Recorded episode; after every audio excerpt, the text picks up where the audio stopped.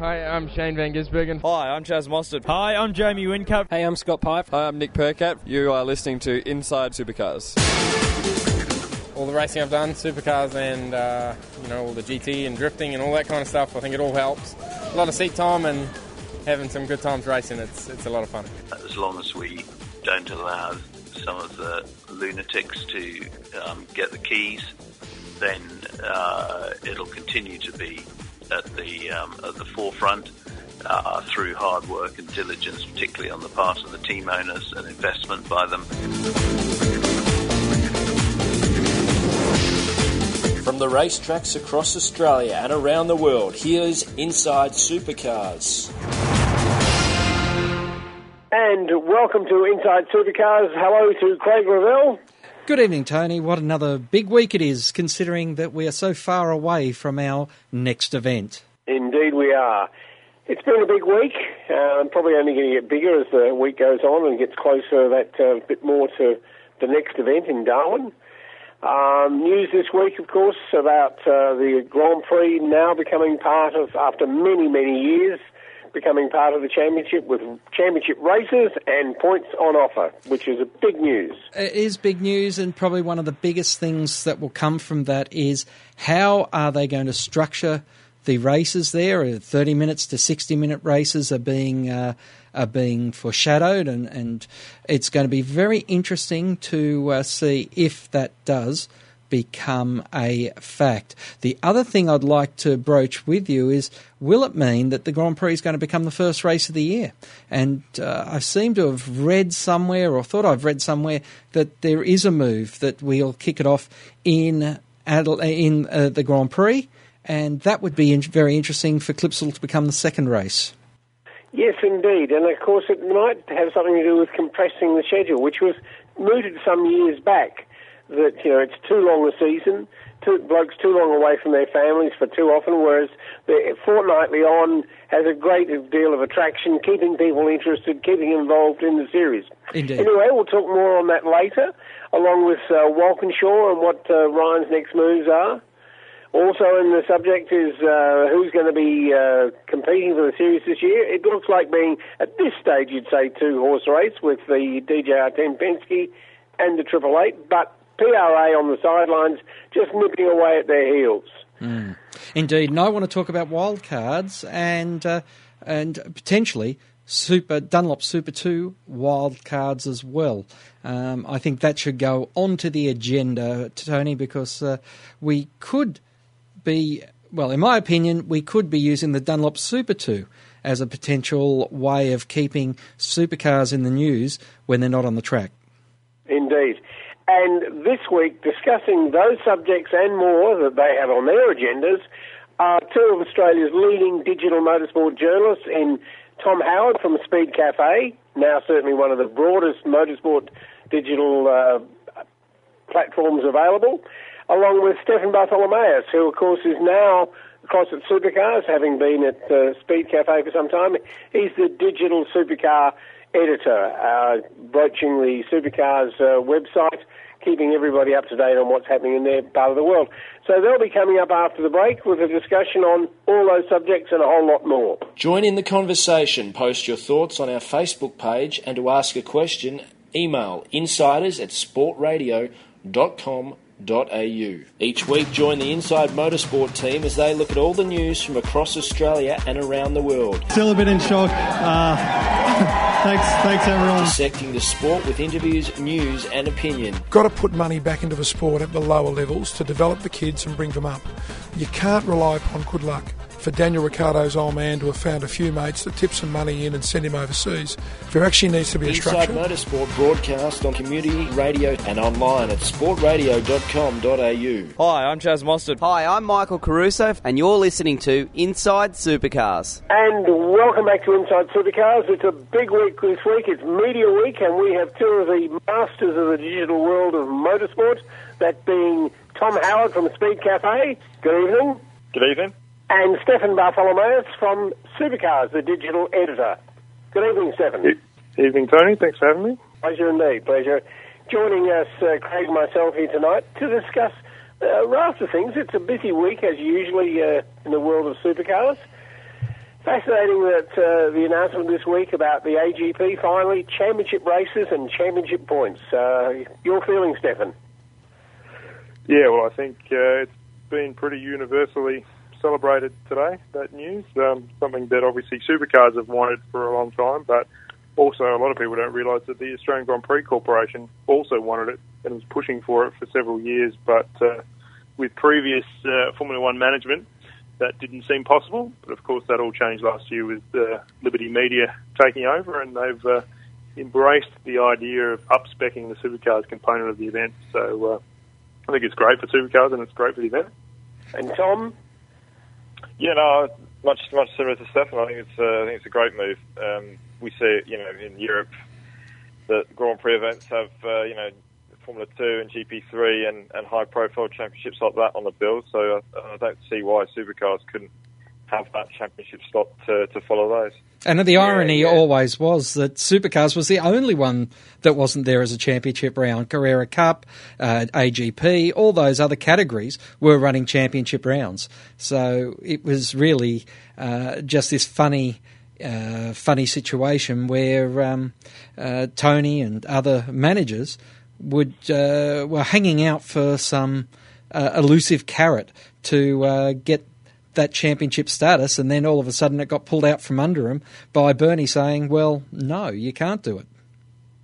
Well, the good thing is that man called Eccleston is no longer there, and we now have a group of media managers as well as category managers of Liberty who seem to care about what the viewers and the people who pay the money to come through the gate are interested in. Which leads us on to another topic, and that being the changes this year. Big changes at Walkinshaw. Stefan, you've seen another manager go under, and Ryan Walkinshaw step in, and I've got to sort all this out. We've got to find a new manager, and pretty amazing times. Yeah, it's been extraordinary, the level of turmoil in that team, and it was one of those situations where Adrian was let go just over a week before Winton. And when Ryan Walkinshaw faced the media at Winton, we were kind of thinking that some questions would be answered, but it raised a lot more questions than we had before, because he's talking about potentially shopping for some customer components, front end and various other things that make these cars go fast. And as Supercars.com reported last week, that they've asked a question to Triple Eight and also ProDrive about potential supply, which raised plenty of eyebrows. So I think there's a lot more than just the team principal question that needs to be answered there. They need to understand what they want to be as either a manufacturing race team or a customer team, and how the whole structure works under that. Do you think, Tom, that possibly Triple Eight said that, well, if you want to buy our front end, our suspension, our uprights, you're going to have to get rid of that bloke who's in charge?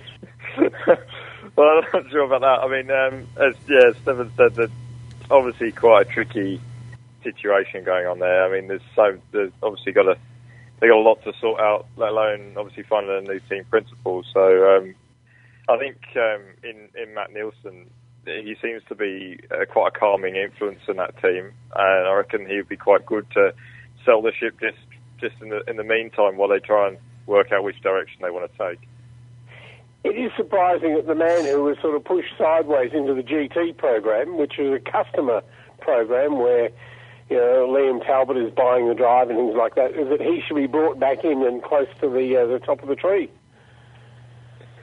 Yeah, definitely. Like, Teco came back to Walkinshaw's after his stint at ProDrive at the end of 2013 with Adrian, and was the technical director there for 2 seasons before the start of last year. He got shuffled, as you say, sideways, downwards, whatever you want to call it, into GT program, and he was doing weekend warrior engineering for the customer Erebus deal when they bought those cars off Walkinshaw's, and he was very much appeared to be on the outer, but now he's carrying the whole joint, because not only is he acting team principal for the supercar squad, but he's still running the GT program as well. So even in the lead up to Winton, like on the Wednesday, he was down at Phillip Island testing with the Porsche, and then obviously racing it last weekend as well. So he's got plenty going on.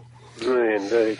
Tom, do you think that we're in a situation now where the componentry and the development on the componentry is so resource intensive and so expensive that Walkinshaws have got a very good engine program? They are perhaps thinking, we'll concentrate more on the engines. We're selling a goodly number to the field now, and we'll buy in those other components where we're behind the eight ball on. Yeah, no, that's absolutely the case. I reckon that's probably the best situation for them, is to try and do that. I mean, in the long term, I mean, personally, I'm not a big fan of. I would much rather have there be control components, but that's just my point of view. It works in other championships, and I think it could work here too. But yeah, like I say, that could be the situation. I think they've got to get themselves. They've just got to get that car sorted somehow, and just try and then build from there. I mean, obviously the engine thing, it's working very well at DRM with those engines. So, yeah, I'd keep flying down that route. Mm. And Stefan, buying the components isn't always the cure, is it? Because if you talk to the Triple Eight teams, there was a series of front ends, I think it was 5.2 or 5.3, that actually wasn't any better, and it wasn't until they got to the 6th gen front end that they started to make some gains again. They were a little bit out to lunch for not long at Triple Eight, but the customers that bought those Gen 5 front ends were caught between a rock and a hard place, because they actually bought something that wasn't as good as the previous model. Yeah, well, it's one of those things, and we should stress that Walkinshaw haven't committed to doing anything. They've just, as far as we know, they've just put some feelers out to ask some questions. So, like, for me, I'd be disappointed to see them go down that route. I think they've got a massive facility where they are, and a long history of being a manufacturing team. It would be a shame for them to dwindle back to a customer, but.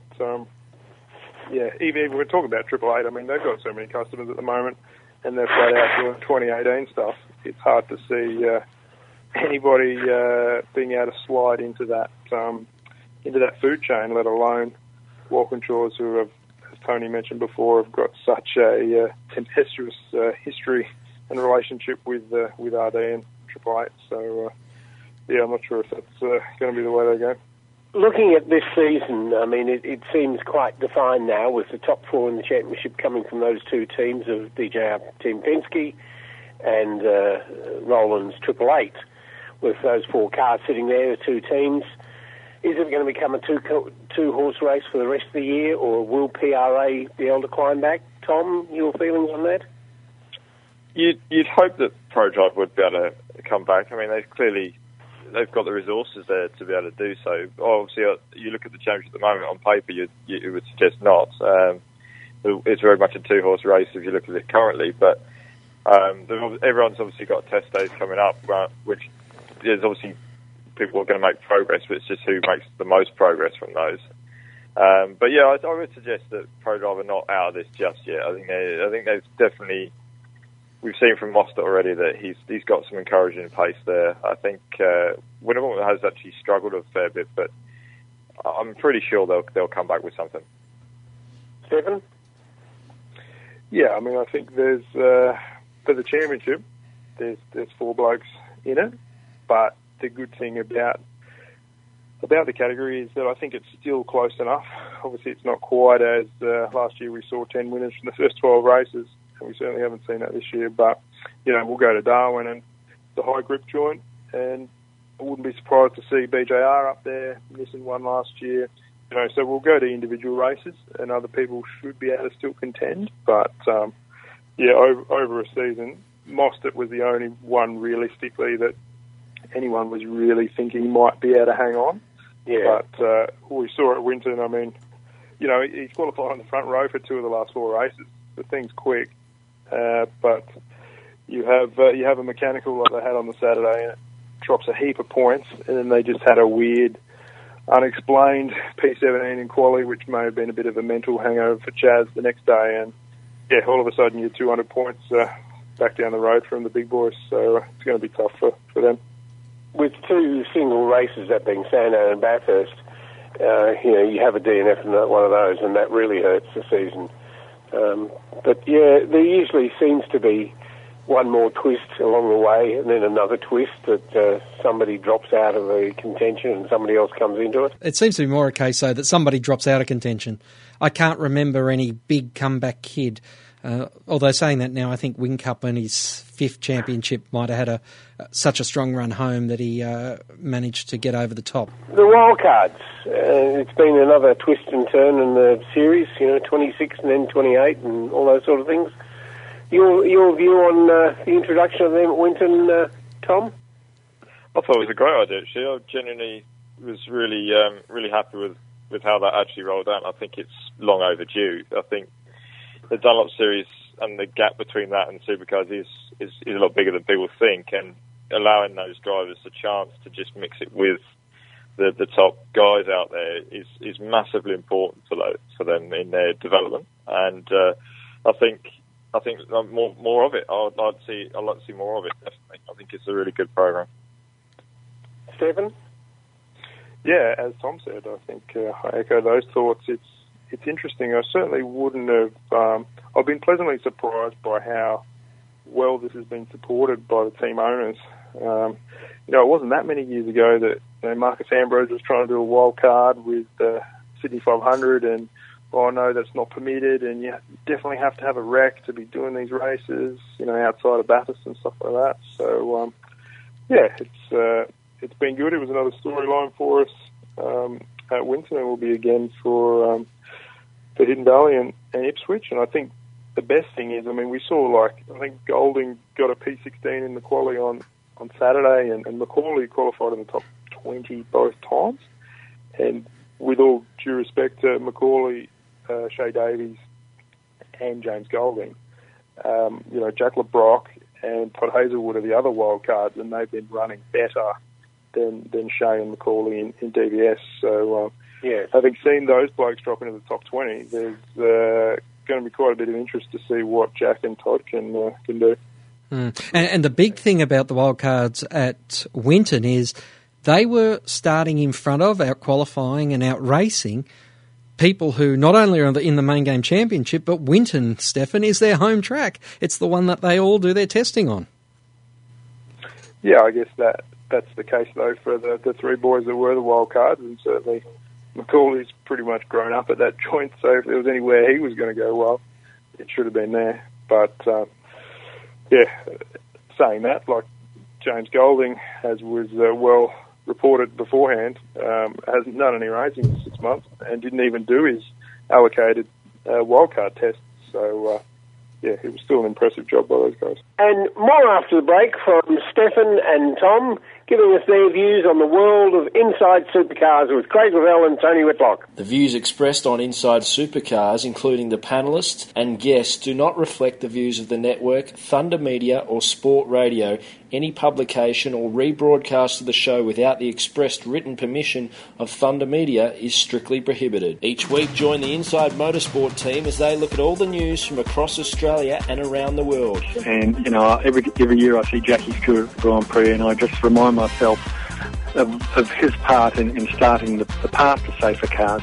Dissecting the sport with interviews, news and opinion. Jack Brabham certainly left his mark not only on Australian motorsport but motorsport all around the world. Inside Motorsport broadcast on community radio and online at sportradio.com.au. Hi, I'm Todd Kelly. Hi, I'm Fabian Coulthard, and you're listening to Inside Supercars. Welcome back to Inside Supercars. Tom Howard from Speed Cafe and Stephen Bartholomeus from Supercars, which brings us to the subject of race formats. The change this year, longer races again on Saturday, and having only the two-race format for most of the year at these super sprints. They're to your liking, and do you think it aids racing, Stephen? Yeah, I think they're the same as last year. I think for the super sprint rounds, and I think it's great.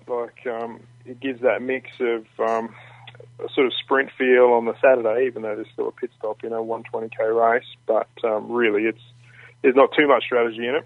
And then you've got that strategic game on the Sunday of not only tyre variable but the fuel, where you can sort of vary your 140 litre fuel drop across the two stops and play off track position with fuel in hand, and all of those games that keep the suspense going. So I think Winton was a really good ad for that format. Obviously, you're always going to have some not so exciting races and others more exciting, but it delivered pretty well.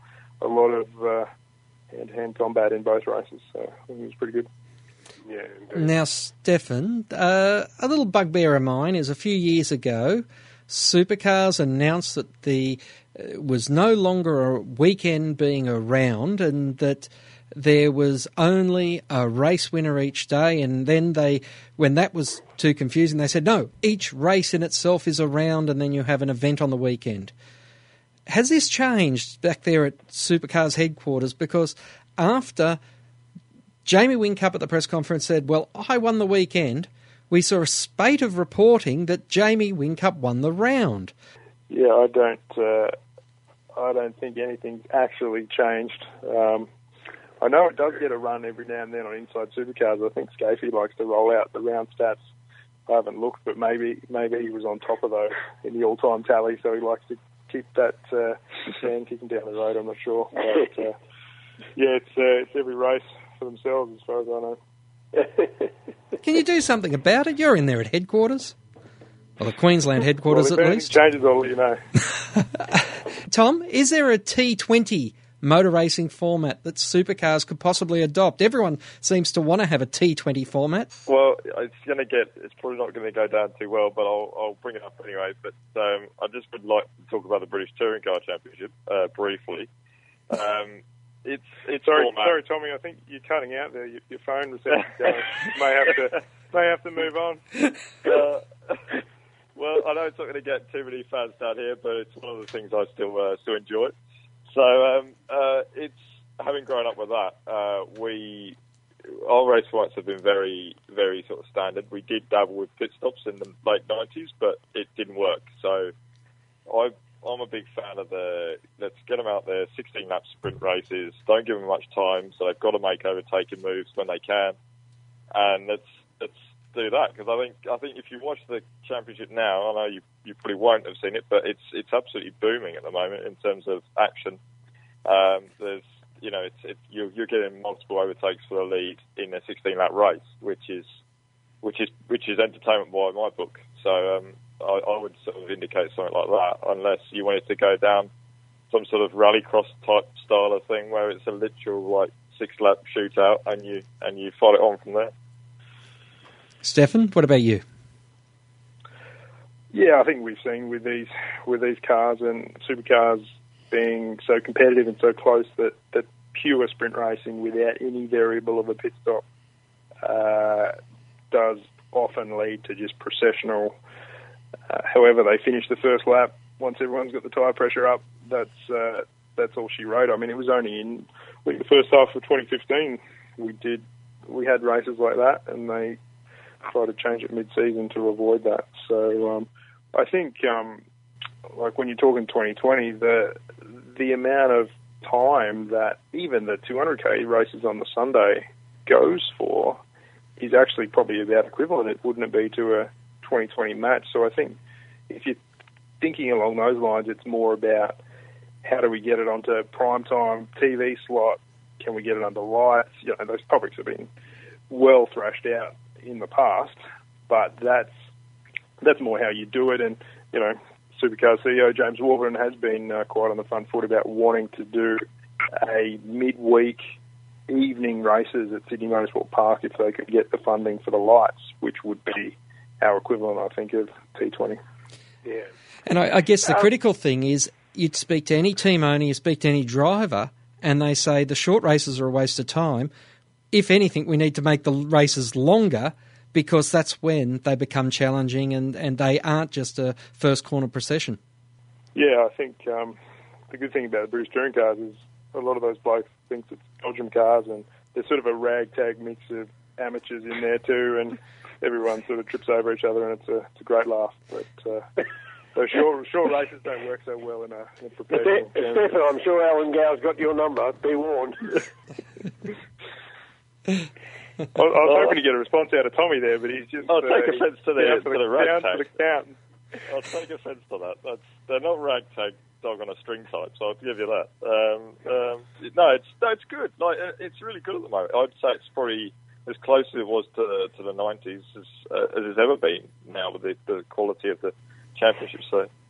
Yeah, back in the 90s, Tom, I mean, it was a fantastic series. I mean, when it was mooted to come here, that was all full and well. But, you know, cars, it cost so much money to service. You know, gearboxes having to be rebuilt every second meeting and things like that made it totally impractical for our very rough tracks compared to the, you know, smoother ones in England. But, one subject that I would like to raise, and Stefan, I'm not trying to put you in any position, I was fascinated... The most recent winner of a major category in Australia was Tim Miles with his New Zealand co-driver, Jackson Evans. Tim, of course, has a great history in supercars. He is a acquisitions manager. He runs his own company in Sydney, and he was famously involved in the sale and subsequent purchase by Archer of the category from the consortium of team owners and SEL. I spoke to him at the weekend, and he told me that he doesn't have an involvement other than the interests of the team owners. So he still has an interest, and they're still a prospective buyer. It was a good segue there from Tony, obviously, Timmy having that win on the weekend. Tim was instrumental, fundamental, whatever word you want to use, in the sale last time, and obviously he has seen it from the team side of the fence as well, because he was a director at Tasman back in the day, in 15 obviously bought an equity stake in Triple Eight. So no matter what side of the fence you're on, he's probably the right man to be involved in those discussions, I would think.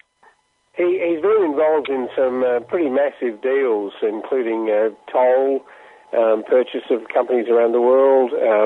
When Wayne McLaughlin, father of Scotty, when he sold his truck business, it was Tim Miles who orchestrated that up in Queensland. So Tim's got his fingers on a lot of pulses, and is an interesting man. And after having Tom and Stefan on this week, we'll be going to our final thoughts. Thank you, Stephen. Thank you, Tom. Greatly appreciate your input. Thanks, guys. Yep. Great to see you, and we'll catch up with you later in the year. Excellent. Brilliant. Join in the conversation. Post your thoughts on our Sport Radio Facebook page. Each week, join the Inside Motorsport team as they look at all the news from across Australia and around the world. This year in Formula 3, I think it's a fantastic environment for me to be doing that. However, I believe for myself a sustainable career in tin tops such as Supercars in Australia is where I see myself. Second crack at the Australian title since we've been back, and a bit unlucky the first time, but we end up with a win there at Speedway City 2 weeks ago. Inside Motorsport broadcast on community radio and online at sportradio.com.au. Hi, I'm Craig Lowndes. Hi, I'm Dale Wood, and you're listening to Supercars Today. And welcome back to Inside Supercars. It's a summary of the week now that looks at fascinating insight from both Stefan and Tom as digital kings in their worlds. And Craig, your final thoughts for this week? My final thought is a plug to... a great listener of this show, Richard Kral, and, of course, regular guest over the years. And he's got a website called theracetalk.com. And most recently, a former editor of Auto Action, David Siegel, has returned to the typewriter, if you like that coin of phrase, and if you don't, bad luck, I just used it, to do a series of articles called The Big Picture, which is on the site, and they have been great. He kicked it off with a story about should they close the pit lane during yellow flags and only allow drivers and teams to pit under green, and thereby getting rid of stacking and a whole bunch of other things that we don't like in the sport. And then his next story was about should Bathurst be the grand final, and I know many people have different views on that. And then most recently, his big picture is on what is the future of supercars. So I would recommend to you to have a look at theracetalk.com, and for those stories alone, there are some other great stories as well. Mark Walker, Gary O'Brien and Richard are all contributing to that site, and it has been very, very good so far. So Richard, keep up the good work, as he, well, it's stupid saying that because he always does good work. And, of course, that's Race Talk, spelled TORQUE, correct? Yes, that is correct. Thanks for clearing that up. That's quite all right.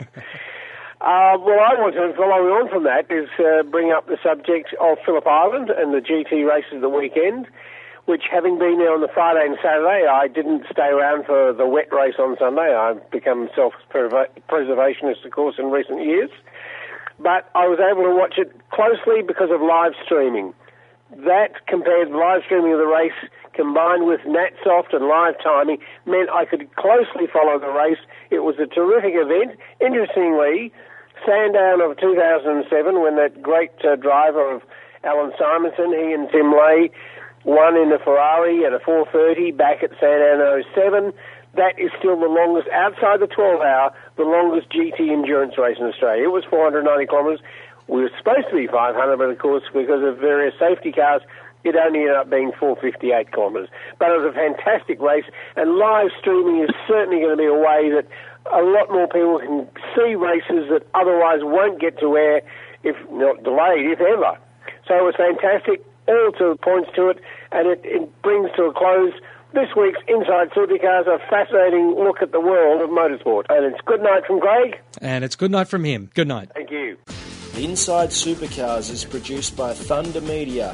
Tune in next week for more at sportradio.com.au or lock in the podcast on your iTunes or mobile device. Search Inside Supercars.